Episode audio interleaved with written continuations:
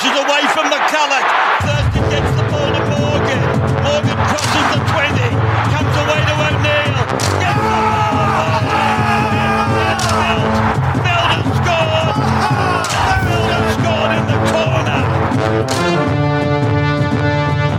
Welcome to Above the Horizontal, a podcast about rugby league. I'm your host, Bo Nicholson. Our show is hosted and produced by a bunch of ex writers for Real Sport back when they actually covered real sports. Much like them, we are by the fans and for the fans, and we like to have some fun while we try to delve into a bit of analysis as well. Before the season starts in 2023, we've assembled a crack team to run our eye over each squad and predict how their season will go for them. And joining me today for our second take at trying to do the Bulldogs because I embarrassingly did not record the previous attempt appropriately. I have Daniel Friend. Friendy, how are you? I'm well. A bit of overtime today, Bo. I hope that reflects in our paychecks for this podcast. I'll I'll charge you less for the production of it, I guess, uh, if you want. And uh, and Chris Waring, you are also joining us for take two. How are you? Yeah, good mate. That's good. Uh, we're recording on Monday, the thirtieth of January, which means that I think both of these guys have been doing modules for their for their schoolwork. How's that been working out? Yeah, oh, just riveting, fantastic. Bucket loads of fun.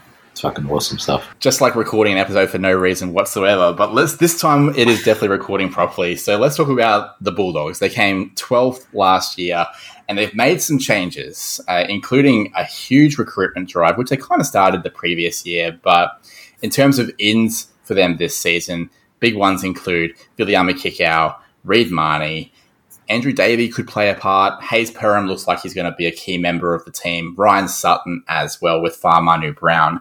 They lose Queensland Origin legend Corey Allan, 100% strike rate for him. Uh, they lose Jack Hetherington, Jeremy Marshall King. They've lost their captain, Josh Jackson, who has retired. They've also lost Aaron Schoupp and Paul Vaughan, among a, a few others as well. So what I'm going to do, like the rest of the episodes so far, is I'm going to get Friendy and Chris to rate or not rate each of the things I'm going to talk about, including recruitment. So, Friendy, you can go first. Do you rate the Bulldogs recruitment for 2023? Yeah, I do rate their recruitment. They've got a couple of big names there in Viliami Kikau and Reed Mahoney in particular. I love the Kikau signing. Uh, I think he's an absolute weapon. Uh, Mahoney is a solid player. I think we mentioned this before, and I, I think they might be regretting that – Jeremy Marshall King started playing so well at the end of last year, and they may have been able to spend less in that position without signing Mahoney on big money. But he'll come there, and it looks like he's part of their leadership group and, and maybe a game day captain with Burton and stuff as well. So, yep, I like their recruitment. Big tick from me. Uh, yeah, tick. Not not as big of a tick as friend, but still a tick. Players like Andrew Davey, I think, is pretty quietly underrated pickup. So as is uh, Ryan Sutton. A lot of the doubts I had about Kikau were pretty much answered last year. I think that was, and probably this even halfway through the season before. He's been consistent for quite a while now, so um, hopefully that continues for Bulldogs fans for him. So, yeah, uh, yeah, obviously, and Reed Mahoney, a good operator out of nine. Fa'amanu Brown's uh, pretty good backup number nine, play at lock as well. So yeah, um, I, th- I th- they've done a pretty good job. I think. Yeah, I think so too. They're certainly heading in the right direction, or at least it appears that they are. So let's talk about their forward pack in that more forensic depth. We've already talked about Viliami Kikau and how he is a key signing for them.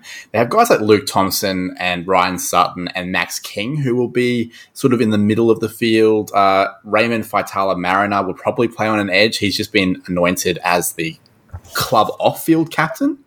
Um, with on-field captains being Burton and Mahoney, like you mentioned there, Friendy.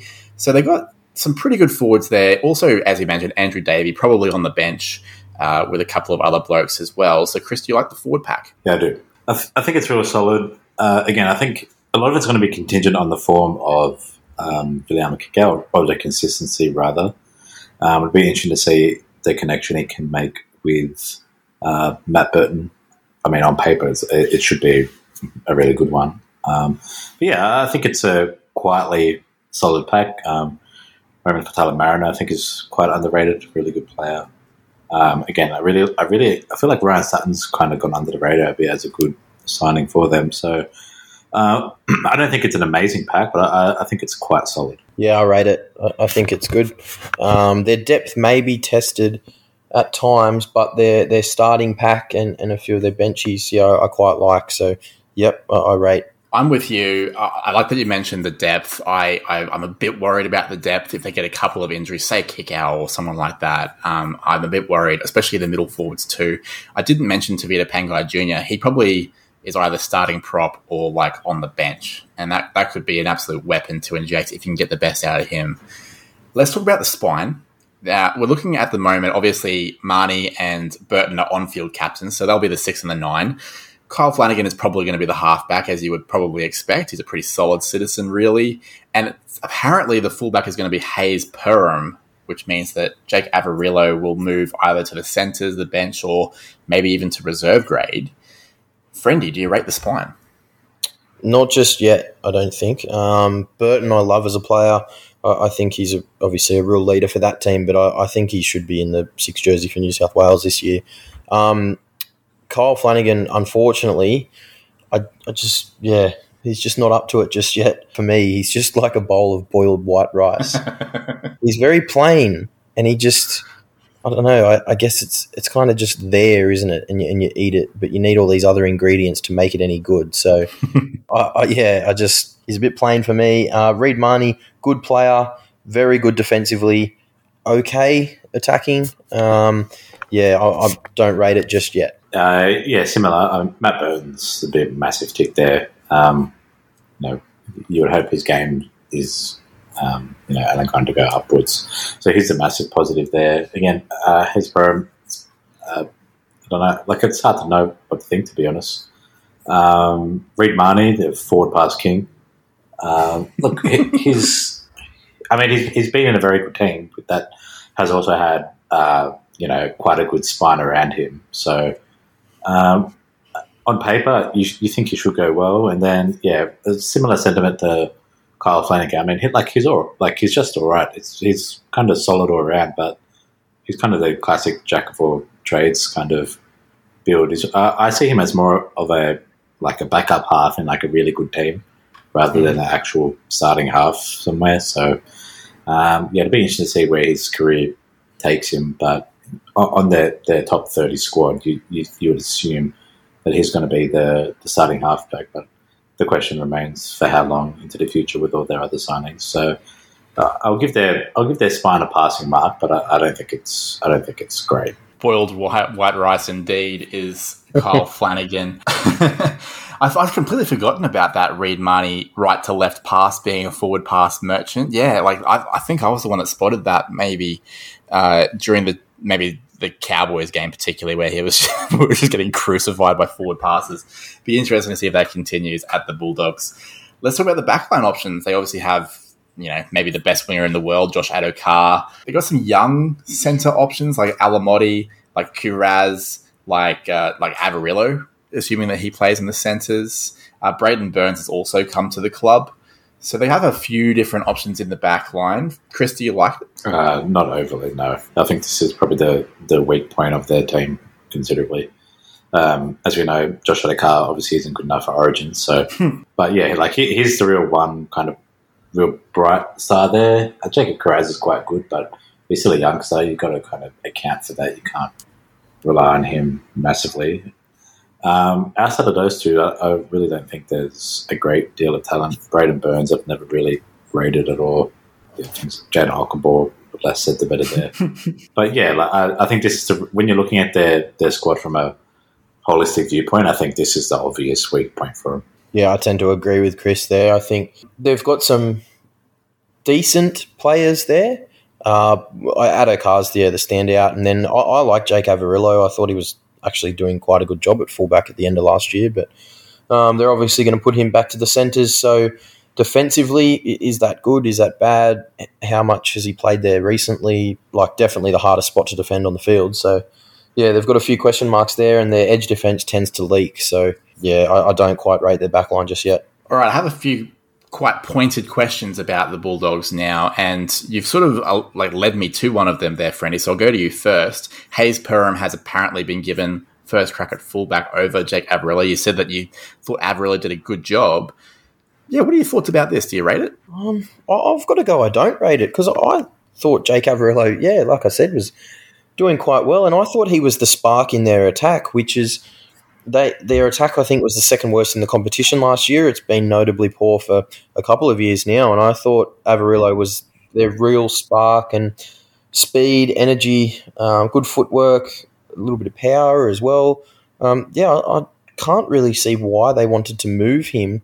If if this year's only a stopgap before Stephen Crichton comes and plays fullback anyway, why would you move the guy that was already there? I don't get that. Hayes Perham comes with or came with a lot of raps at the Warriors as a young guy. Only played eight or nine games, uh, had a couple of injuries and things like that. So Gus or whoever it was that's signed him has obviously seen something, and they might get a like a bargain base fullback there because it's obviously a really highly paid position across the competition. So maybe that'll work for them. I'm not too sure, but yeah, I find it odd that they've moved Averillo. Yeah, similar. Um, I quite like Jake Averillo back there. Again, I, if you're looking to be a top four contender, I don't think he's probably your fullback, but something I- I've theorized, and I could be wrong, but maybe I'm assuming that um, to build greater spine structure or you know uh, patterns and whatnot, maybe they might think Perham might play more similar to Stephen Crichton than Averillo would. Maybe I mean, unless, but yeah. Apart from that, um, yeah, I don't really understand it, but it's not that I'm not sold on Perham being good fullback. It's just just a big question mark to be honest. It's just really a wait and see thing. But yeah, I, I think it's slightly surprising. Well, somebody that I skipped over earlier um, was the coach, Cameron Ciraldo. So we'll, we'll jump into him very quickly because this is maybe the first big strategic move that he's made is choosing a different fullback. So we've got a brand new coach. He's come out of the Penrith system. He's very highly rated.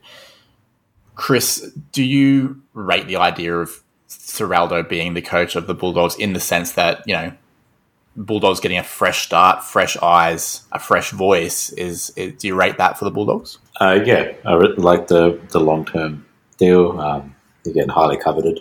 It's really hard with their assistant coaches, and you know, it's kind of um, assistant coaches when they become junior head coaches. You know, it's, it's again, it's a wait, it's a wait and see kind of thing to be, you know, to truly reflect, to see how he goes. But if you think of all the accolades he has, highly regarded out of everyone in that, uh, you know, extremely successful Penrith system, long term contract, came in at a really good time in the salary cap, where he's kind of had uh, being able to have that money split to his own liking and be, I guess, completely responsible for, or not completely, but uh, wholly responsible for, you know, um, the salary cap. So, uh, in terms of all the options available, I think it was easily the best one for the Bulldogs to go with. Yeah, definitely the best option, as Chris said. So, um, pretty exciting times for the Dogs. Uh, whether he transitions from, I guess, good reserve grade or good assistant coach to uh, top head coach, I guess we'll see. But he sort of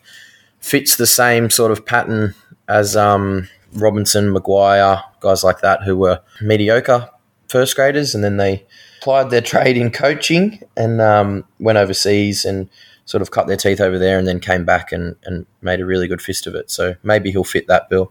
Absolutely. And we talked about uh, some assistant coaches and some coaching uh, consultants, uh, essentially. And Josh Jackson has kind of become one of those. He was the captain for a number of years at the Bulldogs, including last year. He has retired.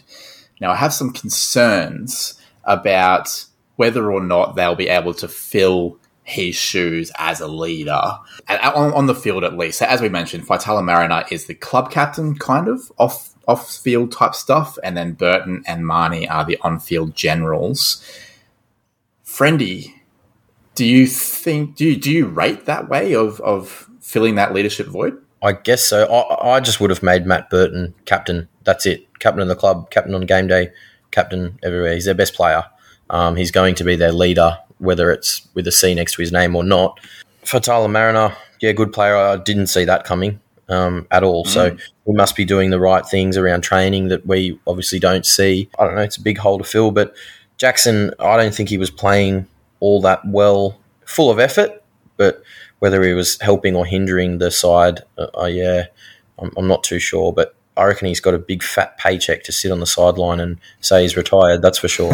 Maybe, uh, Chris. What do you what do you make of of that? Do you think it would have just been more sensible just to go with one captain, like Friendy's saying, or do you kind of like the the way that they've tried to plug this hole? No, no, I don't like it. Everyone screwed the Tigers for the five captains thing, and this is slightly less embarrassing than that. But yeah, I don't, I don't really get it. Um, uh, if you haven't been blocked by Gus Gould on Twitter, he, he always speaks very highly of um, Raymond Faitala Mariner. So I, I, I, get it from that party, and I, I uh, what I uh, think they're trying to do there is trying to shift. You know, Josh Jackson was very heart and soul of the Bulldogs, was there through all the you know the, the shit ass years when all they had to do was pretty much just tackle and get rolled for forty every week. So I'm assuming they're trying to mimic his kind of passion with you know a typical club guy as captain in Raymond Faitala Mariner. Again, he's highly lauded by I know Gus Gould at least, so he's probably had some influence there. Then they think that uh, Burton and Mahoney are probably more, um, you know, thinking about the game while they're playing and stuff. But yeah, in that case, I, I just why not just make them co-captains or something? But like, I don't know, it's a bit whatever to me. I, I don't think it really matters. I th- I think I agree with Friendy in the sense that it's you know, Jackson as a player, heart and soul, but wasn't quite delivering at the level we expect. So moving him on uh, makes some sense. Uh, but he was a great leader, so it'll be interesting to see. I probably would gone with Burton as well, um, but you know, as as as Friendy also said, we're not seeing what Raymond Faitala Mariner offers off the pitch. So I guess time will tell. Time will also tell about where they're going to finish. Boys, I'm going to need a prediction out of you. Either top four, five to eight, nine to twelve, or bottom five. I'm not going to ask the question about Kyle Flanagan because we all made it pretty clear we're not super sold on him. Chris, where do you see the Bulldogs finishing this year? In what bracket? Uh, I think the 9 to 12 bracket they'll finish. I think they're very similar to what we did as a prediction for the West Tigers. The forward packs are good, spine is meh, and then the backs are not the best. And there's also some depth issues. So, uh, yeah, I think they'll probably round up about 9 to 10 um, 9, 10, 11, around there. So I think they're on the, the precipice of getting back to the old Bulldogs, but I think they're probably still a season away. Yeah, 9th to 12th as well. And pretty much for yeah all the reasons Chris just said, and we've we've gone through already. I reckon. Me too, and also the fact that I, I was really keen to put them in the top eight because I could see the improvement, but I just the depth, like you mentioned, but also who drops out of the top eight. Mm. You know, they're all very, very strong teams. The only ones I can probably think of are maybe the Sharks or Cowboys, who maybe had flash in the pan seasons, but they also have some pretty good infrastructure there to, to maintain that success to a relative level. So yeah, it's hard to see who drops out of the eight to make room for the Bulldogs. Maybe the Raiders. So yeah, I don't know, nine to twelve for me as well. And the last question, boys any bold predictions for the season? Friendy, you can go first. Uh, I have Josh Addo-Carr, top try scorer across the season for the NRL. Beating Alex Johnson. Yes. Wow. So the Matt Burton Kikau. Yeah, I think the addition of Kikau uh, really opens up that left side for anyone outside him. He, he's a big, uh, I don't know, a big scary thing, and he's going to need a, a, lot of attention from defensive teams. So um, yeah, I think that opens it up for Addo-Carr out there. Nice. I'd love to see it. Uh, that might get him back into Origin, Chris. What do you think? And uh, and what's your bold prediction? I reckon Addo-Carr could score zero tries and he'll be back in Origin this year. But, um, mine's going to conflate with friends. I think Jacob Kiraz will be the Bulldogs' top try scorer for the year. Oh, interesting. I would love to see that too because I'm a big on I'm big on Kiraz. I think he could be a really good player. My bold prediction is probably slightly negative. I don't think Kikau is going to be as comfortable as he was at the Panthers naturally enough. He's surrounded by less great players. So I think he's not going to be in the top five tackle breakers at the Bulldogs. I think it'll be other players. And I think people would expect Kikau to be in the top five tackle breakers, but I don't think he will be. Uh, I think he'll be a bit quieter than we expect, but hopefully not for him. Friendy, Chris, boys, thank you very, very much for your time. And thank you to the audience. We hope you enjoyed the show. If you did, please like, subscribe, rate, comment, all that sort of stuff that you can, so you can go above the horizontal next time when we review the Seagulls, or rather preview the Seagull season in 2023. Until then.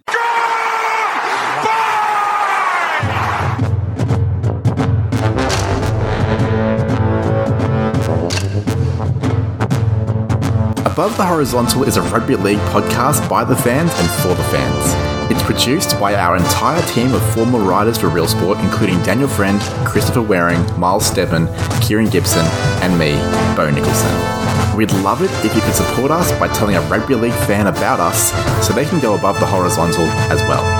Thanks for listening. See you next time. You know what's tricky sometimes? Picking who is going to win at the Oscars. You have to get yourself to a cinema to see all the movies, or at least have all the possible streaming services to make sure you don't miss a single one. You have to pay attention to all the precursor award shows to see who's winning so far. The Golden Globes, the BAFTAs, they're the pretty obvious ones. But don't forget the Critics' Choice Awards, or the SAGs, or the DGAs, or the PGAs, or the Eddies, or the Gothams, or the AFI Top 10, or the National Board of Review. Ugh. Exhausting, right? Or you can just join me for Academy Watch on the We Made This Podcast network. I'm the host, Bo Nicholson, and I've been reading the trends, keeping stats, and seeing as many movies as humanly possible, and I can tell you who the big players will be on the big night. Me and a different guest each week will also be dissecting one of the key movies each season, including giving out personal awards and diving into them thematically. Will Everything Everywhere All at Once remain the frontrunner and win Best Picture? Or will a film seize the momentum late in the season to storm home, like Coda did last year?